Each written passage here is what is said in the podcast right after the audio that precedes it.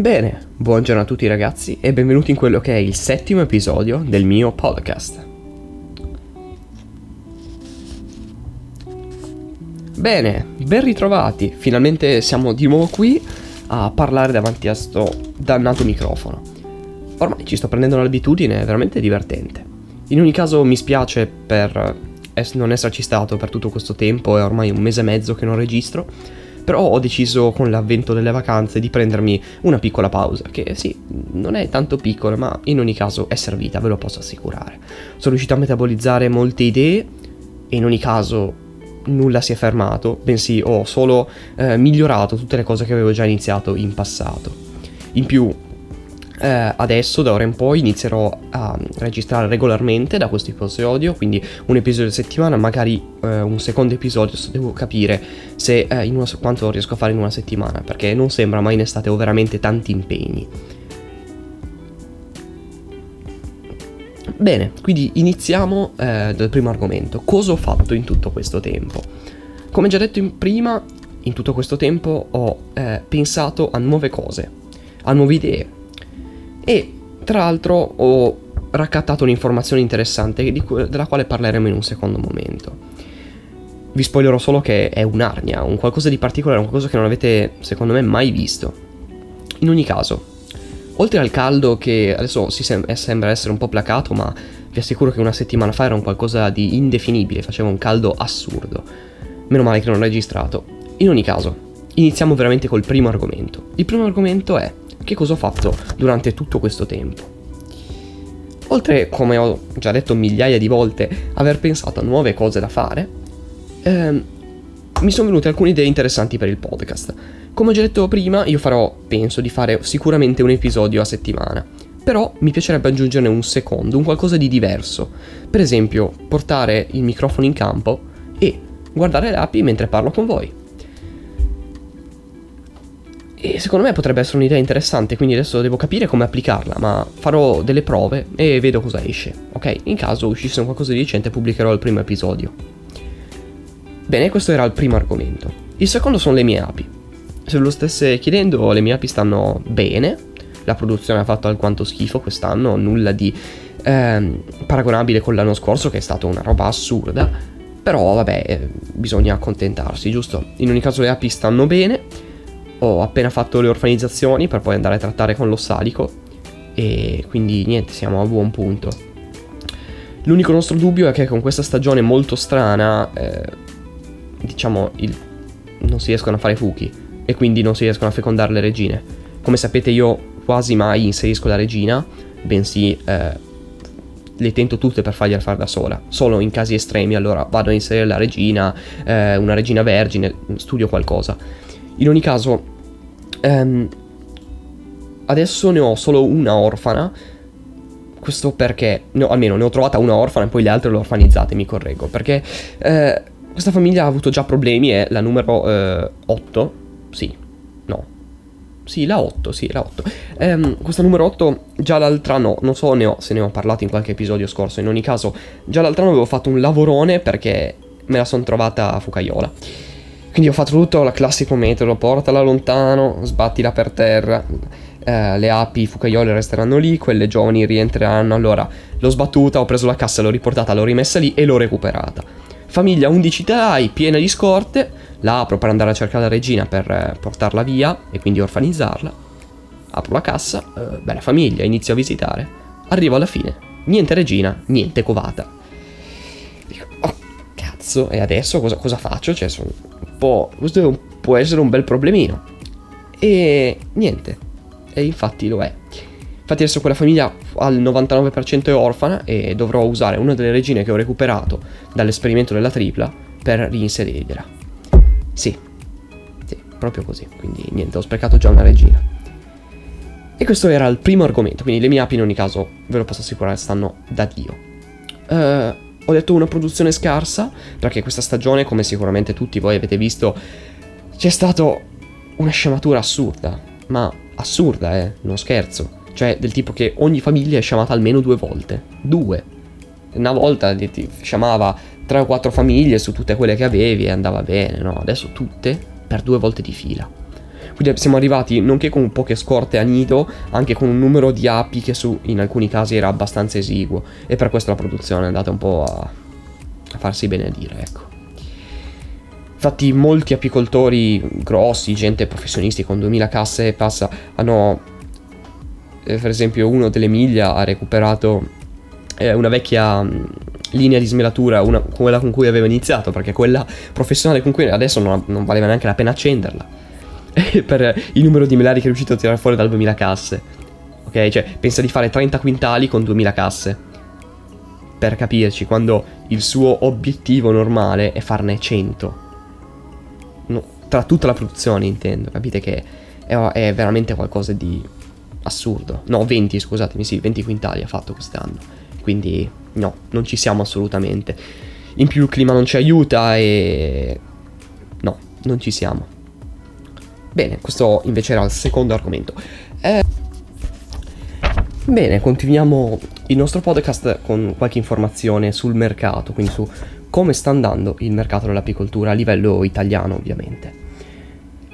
La risposta è male, male, sì, avete sentito bene. Infatti con l'altro anno che si è fatto molto miele ci sono i magazzini pieni. Il miele italiano è poco richiesto proprio perché l'anno scorso eh, il prezzo si è alzato un po' troppo, hanno tirato un po' troppo la corda e quindi quest'anno niente, ci sono magazzini pieni di miele dell'anno scorso, quest'anno di miele non se n'è fatto il mio italiano a livello estero non è richiesto e quindi è, è una schifezza, cioè è, è abbastanza brutta come situazione. Si vede proprio l'effetto del cambiamento climatico proprio perché le uniche zone in cui stanno facendo miele, in questo momento tenete conto che è il 12 luglio, adesso che sto registrando l'episodio spero esca almeno domani o dopodomani al massimo, ehm, Uh, quindi adesso il 12 luglio la produzione si è spostata totalmente verso la montagna. Iniziano a produrre dai 1200 metri in su. Quindi ovviamente questo è un classico effetto del cambiamento climatico. Um, dove prima 1200 metri non facevi miele, cioè dai 1200 metri in su il miele iniziava a calare più che aumentare, invece adesso è proprio il contrario questo non è il massimo, però almeno per fortuna si inizia a lavorare soprattutto per i rivenditori, per chi vende macchine, per chi eh, vende dettagli, quindi eh, attrezzatura più piccola, eh, almeno è un minimo segno di lavoro. Per una stagione che ha portato sicuramente per tutte le aziende italiane un abbassamento dell'attività lavorativa, ovviamente questo, perché se ci si pensa se non, ci, se non, si fa miele le persone non sono invogliate a comprare una nuova sala di smelatura, ma neanche a, a comprare le sculi di regina, a cambiare le casse, ok? Eh, quindi questo unico bozzo di lavoro è proprio quello dai 1200 metri in su. Stavo dicendo che il mercato è fermo, sì, è proprio così, c'è il solito intasamento di eh, sminatori, tutte le linee, abbiamo il mercato saturo, saturo a livello di macchine c'è un mercato dell'usato spaventoso che però inizia a fermarsi anch'esso, che è verso l'ultimo step della saturazione totale eh, del mercato. E ciò non è positivo, in nessun modo. Infatti, non per essere così pessimista, ma molto probabilmente dovrà arrivare un, eh, una specie di rivoluzione per mettere a posto il tutto.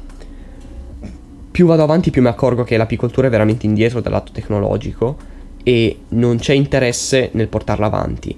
Non tanto dal lato statale, che comunque, per quanto sembri poco, dà i contributi. Partendo dal presupposto che l'apicoltura italiana è basata, almeno quella professionistica, sui contributi. Continua a darli, ci riesce ancora. Vedremo come andrà dal lato statale. Il problema sono proprio le aziende. Le aziende non hanno la minima idea di cosa sia la minima idea di cosa sia una tecnologia veramente avanzata. Ritengono tecnologie avanzate, centraline senza un display touch e che ne so, con eh, un, um, un, display a um, cristalli liquidi. Mm, questo gli sembra avanzato. Vabbè, non parliamone. Proprio per questo a mio parere dovrà arrivare una rivoluzione, letteralmente, un qualcosa che faccia quel passo, quel passo che scatenerà totalmente eh, il riavvio del mercato un mercato che ovviamente per riavviarsi dovrà cambiare, cambiare sicuramente in meglio ed evolversi. Quindi ora abbiamo un segno di questa cosa che è per esempio l'Arnia B-Box. Probabilmente voi non sapete cos'è, l'ho vista proprio due giorni fa su un annuncio su YouTube e mi, sareb- mi piace parlarne, mi piaceva l'idea. L'R&B Box è un'arnia da città, proprio perché eh, l'apicoltura in città è, non è solo una realtà, è un qualcosa di toccabile, esiste veramente. Cioè, ci sono tante persone, ogni giorno ci sono molte più persone che iniziano a tenere api in città. Però ovviamente la città non implica, sicuramente un professionista non ha una PR in città.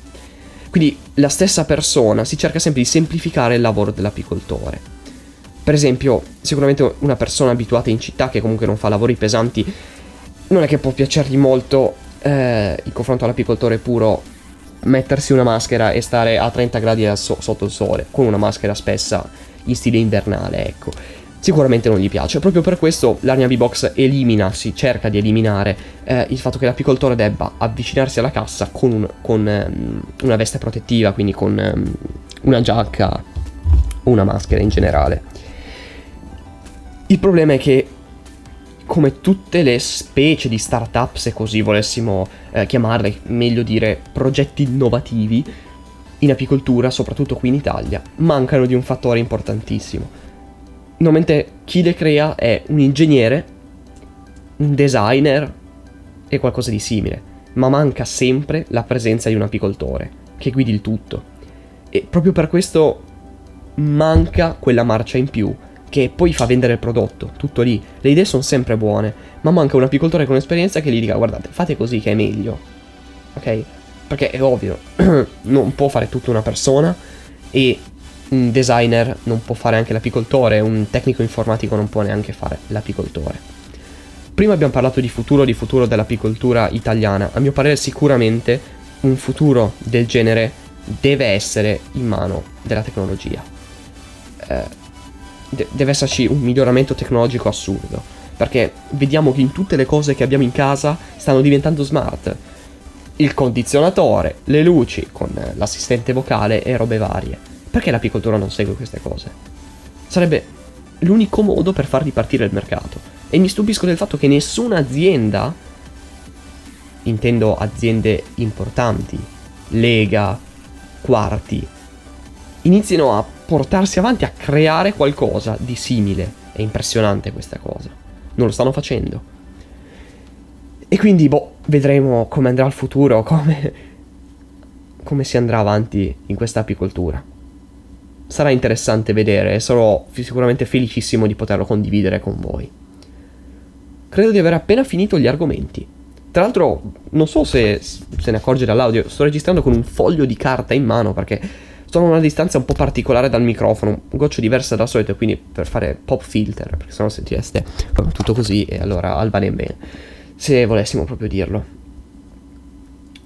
Niente, va bene ragazzi, questa era l'ultima cosa che volevo dirvi. Io vi auguro una buona giornata, una buona serata e un buon pomeriggio. Non so quando mi ascolterete. Spero che il podcast, o almeno che questo settimo episodio vi sia piaciuto. Vi auguro di ascoltarlo e soprattutto di venirmi a iscrivere al mio canale, lasciare un like e di vedervi tutti i miei video. Signori, buona giornata. Ciao!